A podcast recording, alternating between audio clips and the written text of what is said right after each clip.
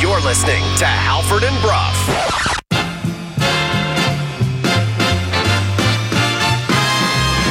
Steve Sullivan on a breakaway. Stopped by Luongo. Tkachuk goes to the front of the net. Twisting and turning. McDonald shot. Great. There has not been any negotiation at this point, and we're hoping to get to that at some point. No, no, no, no. Christ, hope, uh, I don't know what the hell that was, but I hope we don't do that again for the next 10 years. Good morning, Vancouver. 601 on a Thursday. Happy Thursday, everybody. It is Halford. It is Bruff. It is Sportsnet 650. We are coming to you live from the Kintec Studios in beautiful Fairview Slopes in Vancouver. Jason, good morning. Good morning. A-Dog, good morning to you. Good morning. Laddie, good morning to you as well. Hello, hello. Uh, Halford and Bruff in the morning is brought to you by the Dilawri family of Acura dealers. Experience the Dilawri difference today by visiting your nearest Dilawri Acura dealer today. I did mention we are coming to you live from the Kintec studio. Here's Jason Bruff to tell you more about Kintec. Kintec Footwear and Orthotics, Canada's favorite orthotics provider, supported by over 2,500 five star Google reviews. Find your perfect fit at kintec.net. We have a lot of guests on the show today. A lot of guests. And they just get better and better and better and better throughout the morning. And that's not to, you know, take away from any of the early guests. 6:30 Nick Shook's going to join us from NFL.com. We love Nick. He's obviously the least good guest. He's an amazing We're on guest. Nick. It's hard to get a better guest at 6:30 in the morning, but Nick Okay. Shook's going to join us at 6:30. Power to talk a little ranking number five, Nick Shook. We're going to talk to him about a very horrible football game tonight. And actually, we're not going to talk to him about that game at all. Pop question for you. Do you know who's going to start at quarterback for the Chargers tonight? Uh, no idea. His name is Easton Stick. It's No got a real yes. Really? Yes. Easton Stick? Easton Stick. Not to Oh, be good. Confused with the Synergy Stick. That's the Easton Stick, right? Easton Stick is the quarterback for the Chargers In tonight. all seriousness, I want to ask. Um, I want to ask Nick uh, about the Belichick story in New England. What's going on there? Yep, we can talk to him about that at 6.30. 7 o'clock, uh, George Richards from Florida Hockey Now. Great guest, amazing guest. We'll look ahead uh, to tonight's game. Canucks, Panthers, 7 o'clock, Rogers Arena. George Richards from the Panthers side of thing. 7.30, Jason, the first of two former NHLers, former Olympians that are going to be on the show. Bobby Ryan is going to join us uh, at 7.30. He's on the Coming In Hot podcast. Stop me if you can actually believe this or not, but an ex NHL player has a podcast. Yeah, we should ask Bobby about that. We should uh, just ask him about um, this trend of ex players having podcasts and what they think the fans want to hear. We should actually just like have like shop talk with them. Sure. Like, what are you What are you providing? Yeah. Um, that You're the competition. Yeah, you're the competition. trying to take bread off my table. Yeah, yeah, yeah. You seem like you have enough money. yeah, exactly. Right? Can, I, Um, have, can I have some money? So in this list of guests that just keeps getting better and better and better, it takes a dip at eight o'clock because Thomas Drance is going to join us from the Athletic and Canucks talk. But then it gets better. Eight thirty, and this is the peak of the show.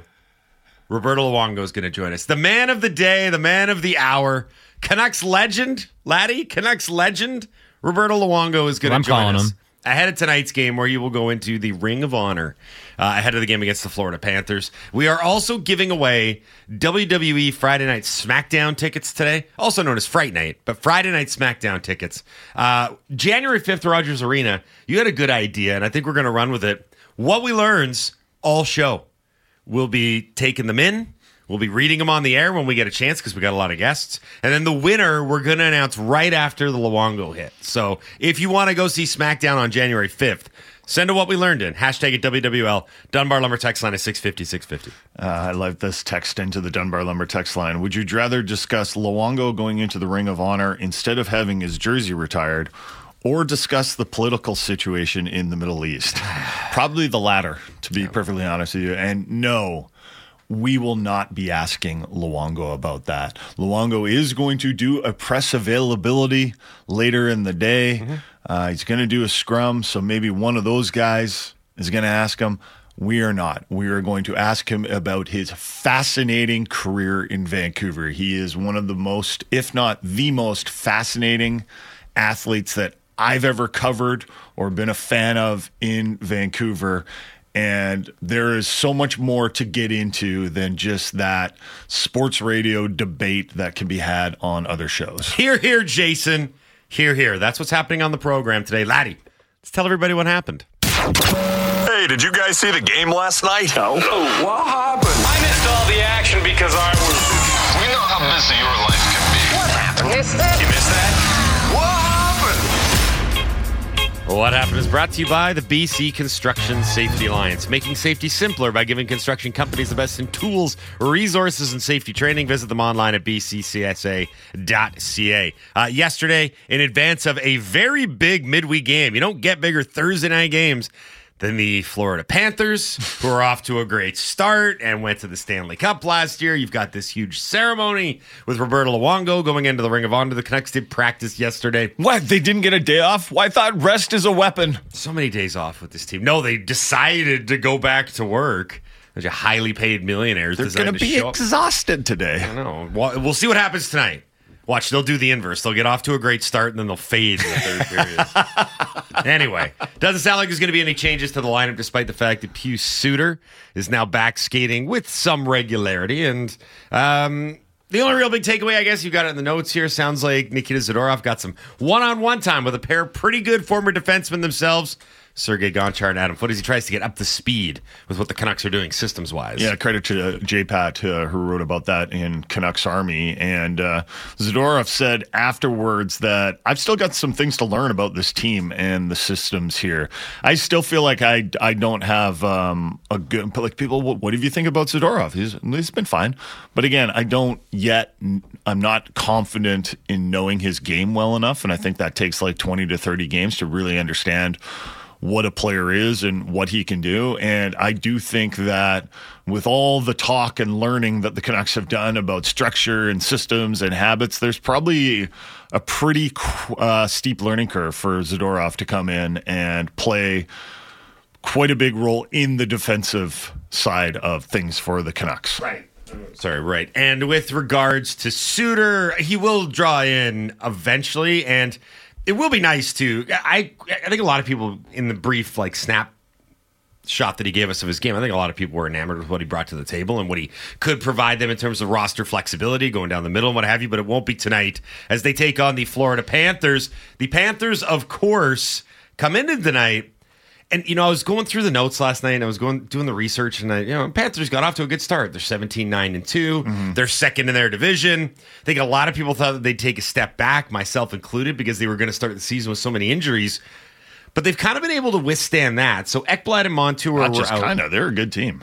So they were able to withstand the losses of Ekblad and Montour, who really didn't return until mid-November. Also, not really getting a ton out of Matthew Tkachuk. Mm-hmm. Like he's only got five goals in 28 games.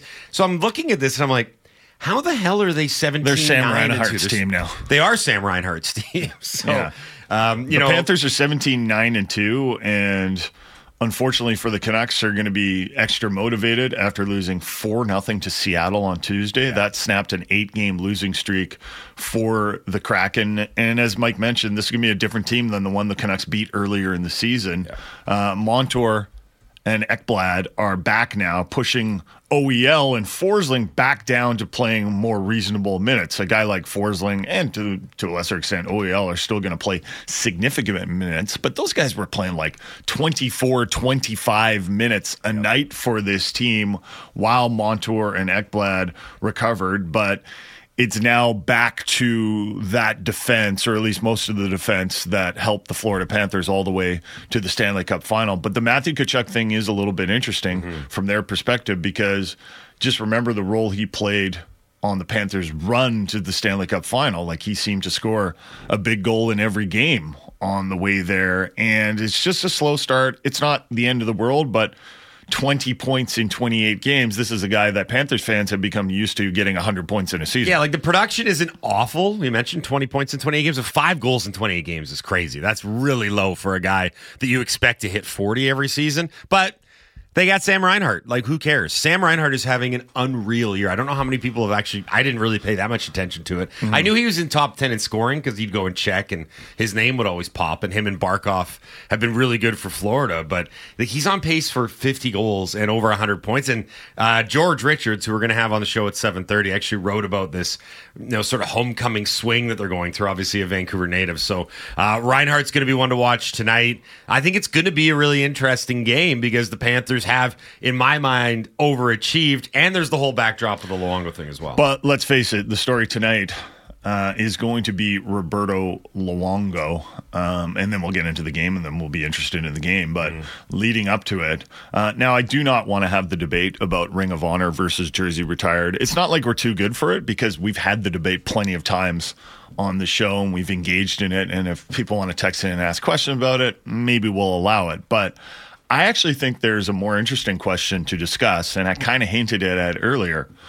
Was the was Luongo or is Luongo the most interesting Vancouver athlete ever? Note, I didn't say the best.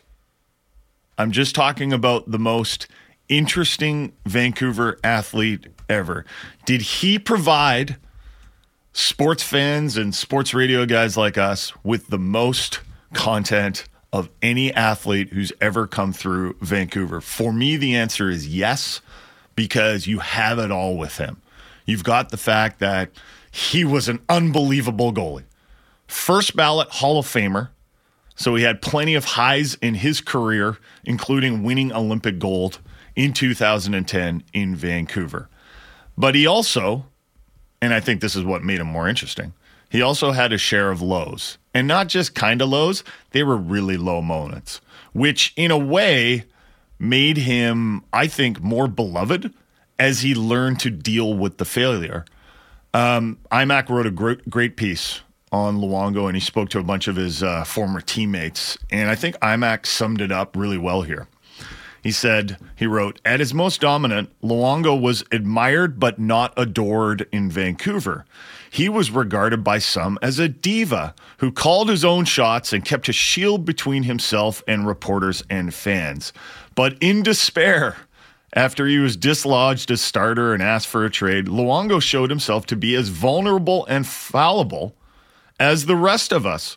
During a comical and painful two year trade mission, the goalie for Montreal displayed humility and self deprecating humor. He became relatable and loved. Now, if you just think that that's sport, some sports columnist take on it and that's his narrative, here's what Luongo had to say. And this is a story in the in the Vancouver province quite recently. I think it was written when he was inducted or named that he was going to be in into the Ring of Honor. Luongo said, "Obviously, there are always regrets. I'm grateful for my time in Vancouver, and with the mental side, I was able to become a better person by not always taking things so personally and making sure I allowed things to roll off my back. And all that was because of my time there, and I wouldn't want to change that. With the failures, you learn and you grow up. That's what happened toward the end of my stint with the Canucks. It's not on anybody else but me. And unfortunately, that's something I have to live with. Is that not a fascinating start to finish talking about his time in Vancouver? Um, isn't that a fascinating timeline? Yeah, I mean the the thing with Luongo's at the end of his tenure here as a player is that it was so acrimonious and weird and it, like some people oh it was befitting of a guy that was filled with drama throughout his time in Vancouver but you always think that when an athlete goes out now he's being honored in this particular way that there's a nice some sort of nice finish or nice ending but there really isn't it's almost as if his entire career was peaks and valleys, and you never really got a true sense of uh, a clear and like focused picture about what Luongo was. Like it's very complex and it's very layered and it's very complicated, and I guess that's befitting of the player, but it doesn't make for a nice, neat, syrupy narrative. Like even tonight, Even tonight, there's we're- controversy. We're intentionally not yeah. talking about the biggest controversy about this whole thing. and that's too bad because I think uh, at his core, and I'm talking like personality wise and everything, Luongo was probably a lot of a more relatable, a lot cooler, and a lot better dude than a lot of people really ever understood. I think growing up being a phenom and then being as highly touted as he was, that played into a shift in his personality, this the public persona that he put forth. And then I think some of it was safeguarding against criticisms and not wanting to be the vulnerable, fallible person that IMAC was writing about. Because part of it as a goalie is you got to have like the brain Yeah. of it, the mind of it, the memory of a goldfish. You have to be, But he never had sort that. of impenetrable. He- he- he never had He that. tried. He- he never He, had he it, though. tried to put it on was the thing, and it didn't work. And then when he kind of became himself, like Mm-hmm. IMAC was saying, suddenly, suddenly. It's funny, Lou, and it's Twitter handle, Lou, and self-deprecating. It's Lou. relatable, Lou. Well, it's completely different. Like when than the early perceptions, and maybe the perceptions were wrong, and maybe that was Luongo just not showing the media and the fans, probably mostly the media, who he really is. And the sad, the sad part was, was that, that but he came across end- he came across as um, standoffish, Yeah. which is bizarre, right? And remember, I always say this like around the 2011 Stanley Cup final, there would be the debate of like, who would you want to go have a beer with, Luongo or Tim Thomas? And people would be like, oh, Tim Thomas. He seems just like a normal guy, a blue collar guy, like Yep. the kind of guy. And you know, m- and meanwhile, behind the scenes, you, you find out that he wasn't even the most popular guy in the in the Bruins dressing room. That's one way of Uh, putting it. yeah, and then and and Luongo eventually became maybe like of all the players that you'd want to hang out in the NHL, he might have been number one. So the, I- I- the sad thing is that at the end, at, at later stages of his career, when he finally was more open and forthright and vulnerable, is when he got benched for a, a big game in Vancouver, and then ultimately, you know, he, there was a fracture in the relationship, and he he left. Right now, I'm not saying Mm-hmm. I think one his Twitter, caused the I- other. I, think his Twitter account was a was a game changer. Yeah, but like I'm not saying one caused the other, but it's almost like if you look back on it, you're like, and finally Roberto Luongo was able to come to peace with himself and the fans in Vancouver, and he was vulnerable and open. And then he got benched and eventually had to be traded away from the franchise, and he went back to Florida. Like that's and that's how it ended. Yeah, well, the organization was uh, was was a total mess. And uh, I was listening to an interview with Mike Gillis. He was on with uh, Matt and Blake, and it was actually a really good interview. And he was saying that you know he, Gillis was not happy with that decision, but there was no alignment at that time between management and the coaching staff. Like Tor- Torts did what he wanted to do, and you know there was you know Gillis and AV had that close relationship, and then you know I don't think Torts was uh, Gillis's number one choice for head coach there, but at the time Gillis had lost a lot of power within that organization for whatever reason. We won't get into that. And then when you know he he was sitting there just going like Gillis was saying in this interview, he's like I couldn't believe that decision was made essentially, and I didn't agree with it. The organization was on top of having to deal with the Luongo story was a mess psychologically because of the loss to the Boston Bruins. And people will always say, "Yeah, but they won the President's Cup or the Pre- President's Trophy the, the next year." I was like, "Yeah, they weren't the same team. Yeah, they were mentally still fried. weren't. They were they were they were psychologically done." Um, so anyway, I, I I go into this because I talk about uh, Luongo as a person because I find that stuff way more interesting than, you know, people are going to bring up. A lot of people like go to his statistical profile and see where he where he stacks up against the greats and they'll make that argument um you know, to, oftentimes to say like his number should be retired or that's why he's in the Hall of Fame or, or whatever. I I just think his statistical profile, as impressive as it is, is like the least interesting thing about his time in Vancouver. Right when you so the Like, original I'm just question. like, yeah, he won a lot of games. He was a really good goalie, but like, there's so much more to the story than that. Well, the original question for you was: Is Luongo the most interesting athlete to ever play in Vancouver? And like, I think uh, testament to that is that we still haven't brought up so many other fascinating parts of his story here.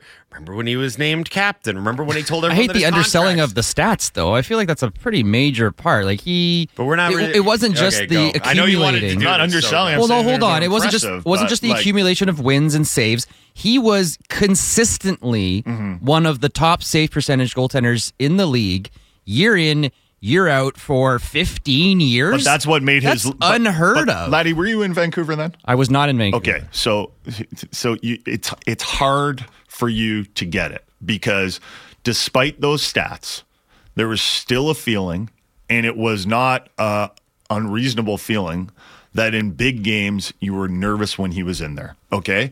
And it started in the Chicago series and then the next Chicago series and then the Chicago series after I'm not discounting that. And then there were some really, really bad games in the Boston series in the Stanley Cup final.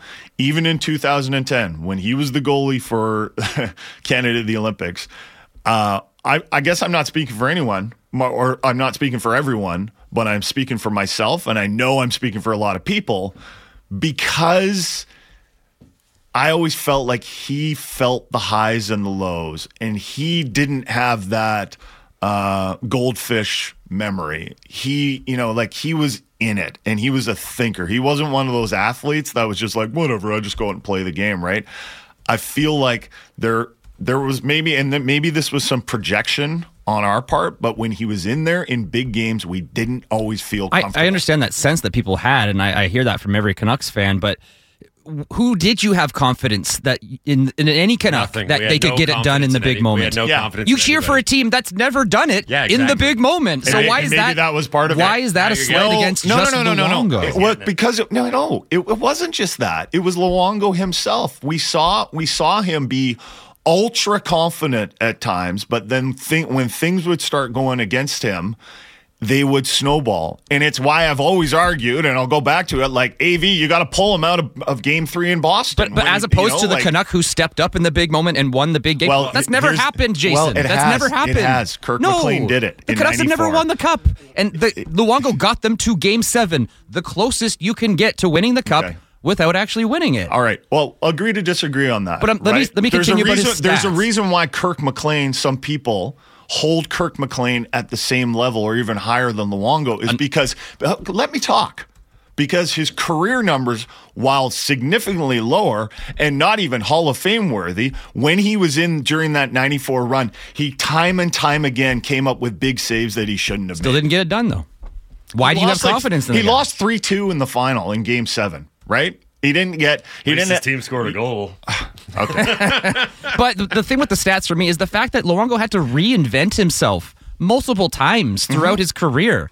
That's not something most goalies can do. Yeah. And he is so committed to the craft of goaltending. He played his prime years in Vancouver. Like I just to me it's just a baffling decision still to this day. Yeah, even even, even with your feelings. I understand how how Canucks fans It's not my feelings, laddie. I watched multiple games where he sunk to serious lows on the ice, right? And and I'm not again, I'm I'm not trying to criticize. I'm just trying to say like that's what makes him so interesting. That's why we have these conversations about him. He was a gift for sports media and for sports fans to debate because some people would just go straight with the the overall stats and the other people would be like and that would be me I'd be like yeah but how do you like and this is a little touchy feely but like how do you feel when he's in there for big games? Do you feel 100% So, do you feel the same way you would about you know any of the other hall of fame goalies that are in there Well, we weren't going to relitigate the entirety of Luongo's nine years in Vancouver, but we're doing it now. And Yeah, I- yeah. It's, it's start of the show. We're not Yeah, going to like talk. Laddie, about you this. said we're not like, gonna do this. like Laddie, I, I, I, it feels like I'm saying you never played the game, but like you, you never played the game in Vancouver. When you were here, you weren't part of it. But isn't right? it interesting from an outside perspective that somebody Yes, very interesting from an outside perspective that you can't understand why it was, but you weren't living the day to day. I agree with both of you actually because I I be, being here at the, that time, well, living here my whole life. I mean, yeah, R- Luongo would get in his own head at times, and and you were nervous sometimes when he played. Mm-hmm. He looked he looked nervous when you were, you Yeah. were watching him, Yes, right? You're like, yes. oh my god. Not always, but there are times No, where- but when he was confident, you were like, he's Oh, not going to let a puck in. Correct. With that said, eight years in Vancouver, Hockey Hall of Fame goalie. At the end of the day, I would still retire his jersey because of, because of his accolades. Right. Regardless of what happened in Vancouver, he's still in the Hall of Fame. He had eight more or less great years here outside of a few blemishes that you could put on the whole team, not just him. Right. I, but I mean, again, not to relitigate where his uh, jersey and or number are going. This all started. I'm going to put this in perspective. This all started with Bruff asking the question: Is he the most interesting athlete to ever play in Vancouver? You guys are having. I'd say he is. Uh, yeah, well, because you guys. It's, I mean, it has to be, right? Has to be. He hasn't Most played, fascinating. He hasn't Oh, played totally. here damn near close to a decade, and there's still a very passionate debate going on Mm-hmm. between two individuals. Not me, but two individuals in this room who are like very, very much engaged in this, and it's not put on for show. And I think a lot of it has to do with the fact that we don't mention this enough.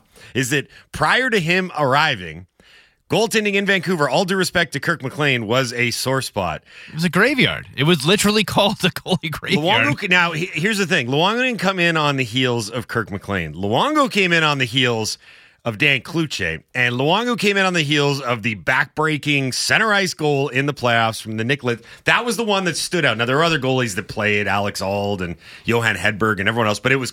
Do you think bad. Johan Hedberg was the second most interesting athlete to ever come through I, Vancouver? I, I, I, I uh, couldn't ever forget him until literally a moment ago when I was like, did Johan Hedberg play here? But now remember, they when they made the trade, I remember being out at I think it was a Cactus Club in Coquitlam, and it popped on the screen, and there was a rejoicing that they had finally done what the Canucks had never done before. You know how we always say the Canucks had never had a top flight, bona fide one D. Like they never had the great defenseman. Yeah. Well, prior to Luongo, they never had the great goalie.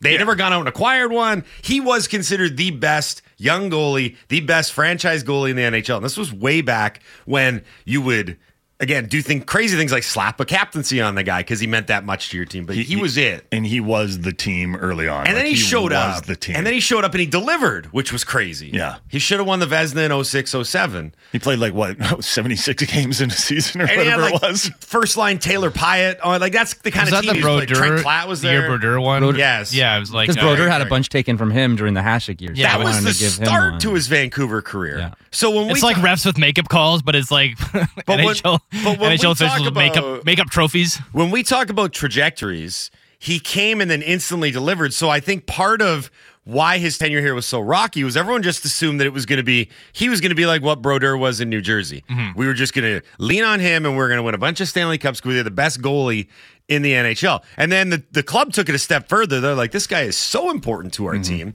that we're going to take the unprecedented step of making him the captain. And that was the first gaff in the entire thing, I think, because then all of a sudden, Gil, in that interview, Gillis was like, "That was Av's idea." Right, like he Wasn't me.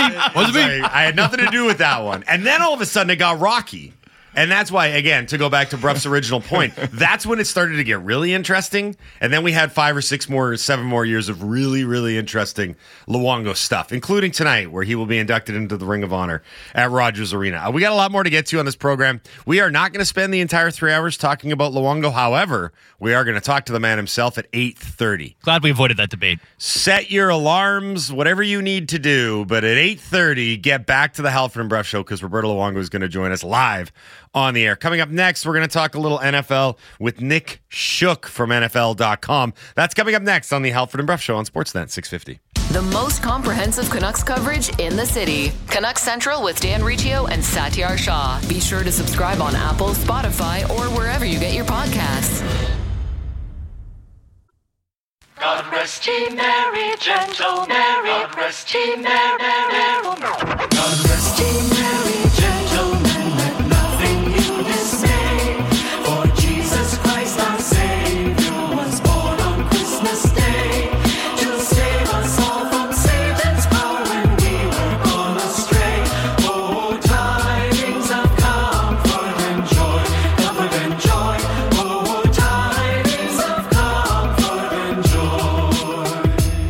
34 on a Thursday.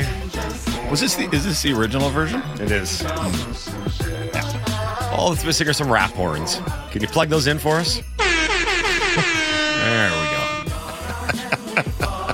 Alvin Breath of the Morning is brought to you by the Dilawri family of Acura dealers. Experience the Dilawri difference today by visiting your nearest Dilawri Acura dealer today. When they say that there's music out there that they're making it for nobody, this is it. I don't know who you're making this for, but I'm pretty sure it's nobody. Well, it's for a morning show that We need to bring down the temperature a little bit from the first I'm going to play this on Christmas Day when everyone's you know, opening Laddie physically presents. attacked me He did. in the break. Yeah, Yeah, things got physical. speared him with a trident. Yeah. Um, Nobody badmouths Luongo. I, mean, I will apologize to I think it's Aussie Aussie James. Is that it? Who wrote in? Uh, I love your show, but this debate is not making my morning commute any easier. Yeah, we just stressed everybody out for 20 minutes. Crikey, says Ozzy James. Going Uh, next it cost me $300 dues. Yeah, he's upset. I'm sorry. Like I understand. There's a lot of all caps texts in the inbox. Yeah. I'm like, wow, it's early for all caps. Yeah, like we did that thing where your your parents like make a vow not to argue about this in front of the children, and then on the car ride to whatever they argue about it in front of the children. Like ag- aggressively loudly too. Yep. There's It's not, almost- yeah, not It's even almost like people have opinions on this debate. Oh yeah, and it's gonna. Well, did I win the overall debate in that? Here's the important thing. Did Did I I? win? No, no, no, no, no. In that Luongo is the most interesting athlete to ever come Oh. I didn't want to push back because I had a whole argument about Pavel Bure being it. Yeah, that was the other one I thought of right away. But you know what? For the purposes of this conversation and our sanity, I think I'm just going to go with Luongo. Just pull Mm-hmm. Yeah. question Luongo. Just, ag- just agree with me. yes. Just That's- tell him that's that he's right. you are right, Jason. Pat him on the head and tell him that he's right. Okay, uh, we're That's gonna. all I need. We are going to change directions entirely now and talk a little NFL. Joining us now, uh, our good buddy Nick Shook from NFL.com here on the Halford and Bruff Show on Sportsnet 650. Morning, Nick. How are you? Good. How are you guys? Uh, we're good. Thanks for taking the time to do this. We appreciate it. Um, there is a lot of actual on field NFL stuff I want to get to, but I know for NFL.com you wrote about Roger Goodell meeting with uh, the media on Wednesday after the December League meetings in Texas. Uh, he was asked a lot, not surprisingly, a lot about the state of officiating right off the heels of that Kadarius Toney offside call in the Buffalo Kansas City game. So let's start with that first because that was a huge talking point out of the weekend. What did Goodell have to say about that penalty at the end of Buffalo's win over KC on Sunday? Well, he, he was basically kind of surprised that it was still a topic of conversation, just because the way it was framed was, you know, uh, what what are your comments on officiating as a whole, and and with that in, in particular, and he he said, you know, I think it's, I find it ironic that uh, you know you're you're framing it that way when they got the call absolutely right, and and basically acknowledge that officials are going to be under fire no matter whether they get the call wrong or right. Um, and, and we can all agree they got it absolutely right. Uh, if, if they hadn't thrown that flag, we all would have seen screen grabs of Toney lining up offside Right. and how that touchdown shouldn't have counted. and Buffalo would be crying, you know, victim uh, if they hadn't thrown that flag. So I think we can all agree that uh, it's kind of a non-starter. Even if Patrick Mahomes and Andy Reid were upset about it, they've since walked it back. Obviously, that's not going to grab the same level of headline as the initial reaction, but um, you know, look, this is uh, this is indicative of a frustrating stretch for the Chiefs, in which Patrick Mahomes realizes that no matter how good he is, if his teammates don't, you know, hold up their end of the bargain, they're just not going to reach their full potential. And um, and I think right now, you know, they're they're dealing with that, and it kind of just overflowed in that moment, and we saw, you know, the raw emotion on display at the end of the game that Mahomes probably felt like they should have had a chance to win. But um, you know, the good thing is is that they're still on top of the AFC West, and they have a, a month to figure it out, and hopefully they do.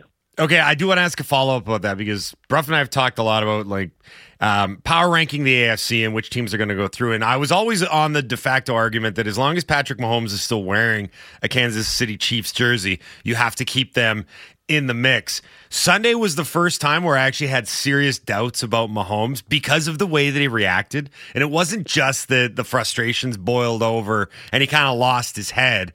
It was that when he was trying to explain himself, he had no really solid argument. Like I think he even knew that what he was throwing out there wasn't gonna, you know, hold water. And true enough, he walked it back a couple days later. But that to me was the outburst of a guy that was frustrated and didn't really have any answers for the frustrations. And I think that's the first time I've seen it, honestly, since he broke onto the scene, has been so dominant and so good. Yeah, you're absolutely correct. I, th- I think that Mahomes finds himself in a unique position now that he's never encountered before. Because when he came to the NFL, you know, he got that year behind Alex Smith, and they had talent around him. You know, they had the Tyreek Hills and and you know so on, and some of the other guys would rotate in and out. You know, it'd be Chris Conley or Byron Pringle or whoever it might be. But I don't think he's ever found himself in a position like this where he realizes that I don't have somebody outside of Travis Kelce that I can trust. You know, Rashee Rice has been their best receiver, and he's he's a rookie. Um, you know, Marquez Valdes-Scantling has not lived up to expectation. Kadarius Toney, we know everything that's gone on with him. Skyy Moore, you know, probably a guy that would thrive with less of a role somewhere else, but you know, has struggled to handle the full scope of responsibilities in the Chiefs offense in his first two years. And Mahomes is looking around and thinking, God, man, I really wish I had Tyreek Hill or even Juju Smith Schuster on my roster right now. I don't. And and he's I think that game, you know, delivered a harsh reality to him, which is that look, man, you're awesome. Like you're one of the best players in football, but you also still need somebody to to work with. And the other guys are just not helping him out outside of Travis Kelce. And if I'm a defense, the first thing I'm doing is taking away Travis Kelce and Yeah. scaring the rest of them to beat me. And you know, I I do this QB index every week for NFL.com, and I and I sit back and watch Mahomes games, and they largely look the same, even if the numbers and outcomes look drastically different from week to week. And it's it's it is simply a product of Mahomes doing the same thing that he's done for the majority of his career, but getting subpar results from his teammates around him, not named Travis Kelce, maybe not named Rashee Rice. And and now that we're in December, you know, if this was happening in September, you'd think, well, we get the whole season to figure it out. They haven't figured it out, and it's December. And uh, and I think that that's why he's now like hitting this point where he has you know no other option but to just let it rip, let all the frustration out. And I think it was one of those moments where you know think about the emotional range that they just dealt with. A lead late in the game that they felt like they probably should have won, and then it's called back by a penalty, and it's like now this gets in our way. I can't catch a break. I'm going to go nuclear on an official. Obviously not a good look, but uh, I'm sure he's learned from it. Well, uh, the good news for the Chiefs is it's guaranteed win week this week because they're taking on the Patriots on Sunday. I know the game is in New Didn't the England. Patriots just win? Sorry, Didn't they win, just win? they did. They've also lost ten times this Right. season. So this, and I, I'm going to go out on a limb and suggest it might be eleven come Sunday. Bill Belichick's future in New England. So for those that missed it, Tom Curran from NBC Sports Boston had a report out there midweek that the organization, after the Germany game, in which the Colts and the Patriots went over to Germany and ruined the sport for Germans, uh, and then came back, um, the Patriots have made a decision that they were going to move on from Belichick at the end of the season. Um, what do you know about those reports? Do you think Belichick is going to be back next season, or is this his last year in New England?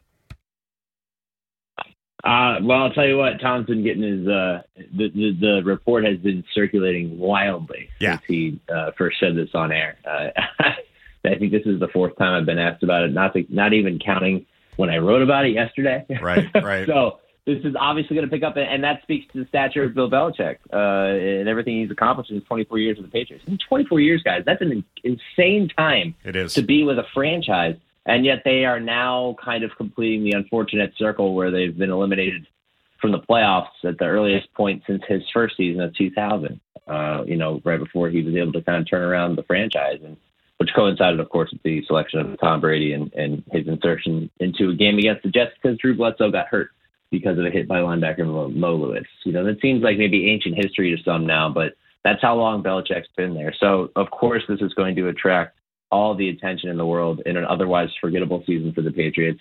A season headed nowhere fast. A season where the Patriots have basically been exposed for being talent deficient on both sides of the football. The defense has not lived up to expectation. Of course, they lost Christian Gonzalez early in the season. He was supposed to be a big part of that defense. They go out and they get J.C. Jackson back in the Chargers, and then you see him getting cooked for a touchdown by Diontae Johnson in, in that win over the Steelers. It's just things have not gone according to plan. It feels like the end of an era. Um, I don't know for certain whether Belichick's gone, but it would make a ton of sense if he was gone. Uh, it feels like a point in the franchise's progression where they may need a reset. It's just a bummer that, I mean, look, they, they no matter how well you perform, unless you go out on your own terms, eventually firing will Yeah. come, you know, to become a reality. You know, they, you know, they say NFL not for long. Well, Belichick's been along around for a long time, but even now the patience runs out, and especially in this era in which owners seem to have less and less patience uh, because they see other teams turn around and they see other teams find success. And I just, I get it. Like it, it, they just feel like a stale operation. I'm not going to go so far as to say that Belichick's passed, you know, the game has passed him by, but Jerry Jones fired, fired Tom Landry once. Right. I mean, th- this has happened before. And uh, it'll be really interesting to see if he does move on from the Patriots, who's interested in, in adding him. Because if you think about it, the Patriot way just failed in, in Vegas. But Belichick is not a name that you ignore if you're looking for a coach. I mean, we're having the same conversations in this area of North America with Pete Carroll. Um, and he is one of the longest tenured head coaches. It goes obviously Belichick back to 2000. Uh, Mike Tomlin and John Harbaugh has been have been around for a long time, but Pete Carroll is the fourth longest uh, tenured head coach in the NFL. Uh, he he dates back to 2010 in Seattle, and the way the Seahawks defense is playing does not make Pete Carroll look very good just because he's the guy that loves a team with a great defense and a great running game. The running game has been okay at times. I would hardly call it dominant, uh, but the defense has been an absolute disaster these last few weeks. Yeah, uh, it's disappointing because uh, you know such a strong unit. You know, early in the season, this is, this is what I saw as their strength of their team, and you've given up 31 points, 41 points, 28 points. But look, it's it's tough because the way I look at uh, the the way the NFL shakes out right now, the way the standings are as they currently are composed. 49ers look like the best team in football. I'm getting a vibe from the 49ers that I have not gotten from a single team in a season at this point in the campaign since I got uh, from the 2016 Falcons. I think it was about week 13 or 14. I was doing a radio hit somewhere. And I just flat out said it. And at the time, I was like, I think I'm going out on a limb. But I said, look, man, the Atlanta Falcons are winning the NFC and they're going to the Super Bowl. Yeah. And people on, on that show were like, what? And I'm like, trust me, they are. And that's how I feel about the 49ers right now. They're just such a well run operation. And two of the last three games the Seahawks have played have come against those 49ers. I give them credit too because they went into San Francisco, Santa Clara. We can all be honest, Santa Clara, business parks of the stadium, uh, and and basically they they took Drew Lock out there and said, "Look, we're going to give you our our best shot," and they did. For three quarters, Drew Lock was pretty solid, and they played well enough to compete in that game. It's not until things fell apart in the fourth quarter, but to come all the way back around to your defensive point, yeah, it, it's it's a concern because. I mean, this was this was a group that was super promising early in the year. You looked at the way they were playing against some of the competition in the first month, month and a half, and you thought, man, if they if they play like this all year, they're going to be a tough out. No matter whether Geno Smith, you know, replicates what he did last season or not, because they're a young and hungry group. And since then, it's, it feels like they've just been exposed and caught in bad situations. Like the the, the touchdown that Deebo Samuel had uh, down the left side of the field, where Purdy just put it right over the nearest defender. It was just an, an example to me of of where the Seahawks stand defensively right now. Because guess who was in pursuit of Deebo Samuel there because he bit the run fake. Jamal Adams. and that is, in a nutshell, what this group is right now. So, as much promise as they have and everything else, um, they need to turn it around in this final month of the season. I mean, six and seven, it's, it's go time now. You don't have much time left to figure it out. Basically, got to win out to get to 10 wins give yourself a shot. And uh, you look at that schedule, you got the Eagles up next. So, it's not going to be easy. We're speaking to Nick Shook from NFL.com here on the Halford and Bruff Show on Sportsnet 650. Uh, it is requisite Tommy DeVito question time now, Nick. So you wrote the What We Learned for Monday Night Football, so you got to see the latest chapter of this story, which I got to admit is really entertaining. I don't know how much substance there is, but there's certainly a lot of style, most of it coming from DeVito's agent. So now he's the NFC Player of the Week people are actually starting to ask the question if there's a long term future for DeVito. So I know you do the QB index weekly and you watch a quarterback position. What can you tell me about the way the guy actually plays football and if any of this is sustainable long term? He's a gamer, first off and foremost. Uh, he is an absolute gamer. Uh, he he's a guy who's going in there and playing fairly loosely playing freely, just just taking what the defense gives him, scrambling for positive gains, executing designed runs, and then letting a few beautiful bullets rip. Uh, his touchdown pass to Isaiah Hodgins was gorgeous. Just the you know the way he scrambled to the right and threw it on the run and hit him just perfectly in the end, in the back of the end zone. Uh, kind of a magical night for him. It's kind of been what he's done for the last few weeks. Uh, his first showing when they first needed him to come into the game was a nightmare, but he's an undrafted free agent rookie. I, I wouldn't expect much more from him since then he's settled in uh, and, and he's adjusting to the game well and operating within himself well. That's what we're seeing from a lot of these backup quarterbacks. We're seeing it from Jake Browning, um, and kind of Joe Flacco too. Joe's letting it rip a little bit more than the other two, but uh, guys who are just doing what they're asked to do uh, by their coach, and and luckily all three of those guys are paired with good offensive minds: Zac Taylor, Kevin Stefanski, and Brian Daboll. So uh, I mean, do I think Tommy's going to be a viable long-term starter? Have they found their Brock Purdy? I will not go that far to say that right now. It is a small sample size, and I don't see all the same traits in him that I saw from Purdy. But what I do see is a kid who has quickly grown enough that the moment is not too big for him, and and he's almost in a survivalist mentality where he's just relying on instincts and his preparation. It's producing positive outcomes. That it's funny because um, he missed the throw to Wan'Dale Robinson early in that game. You can almost tell like the nerves and adrenaline were a little too much for him early. Wan'Dale was wide open on the left side. Fourth quarter comes around, they need to get the key first down. He hits Wan'Dale on a similar play.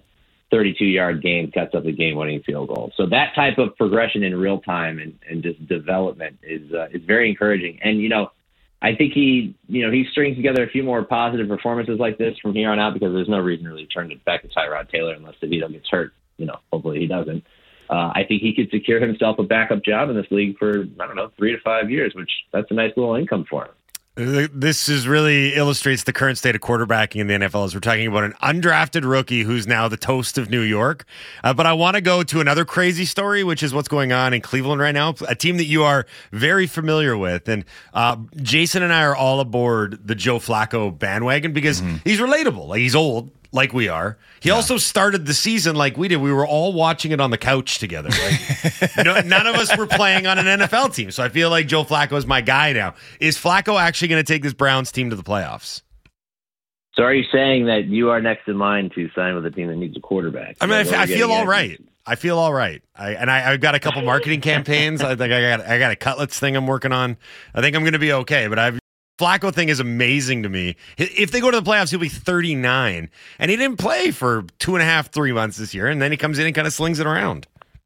Yeah, and it, it is amazing. Um, just because you know he takes the he joins the roster this year, and you see this salt and pepper, more salt and pepper gradually uh, beard of his, and, and you're like, God, did, did did Joe forget to pack his razor when he moved to Cleveland? You know what's going on here? But at the same time, uh, what you're really seeing is years of experience coming through at for a player who still has it physically, and and I think that that's really what's most important is that he's protected pretty well.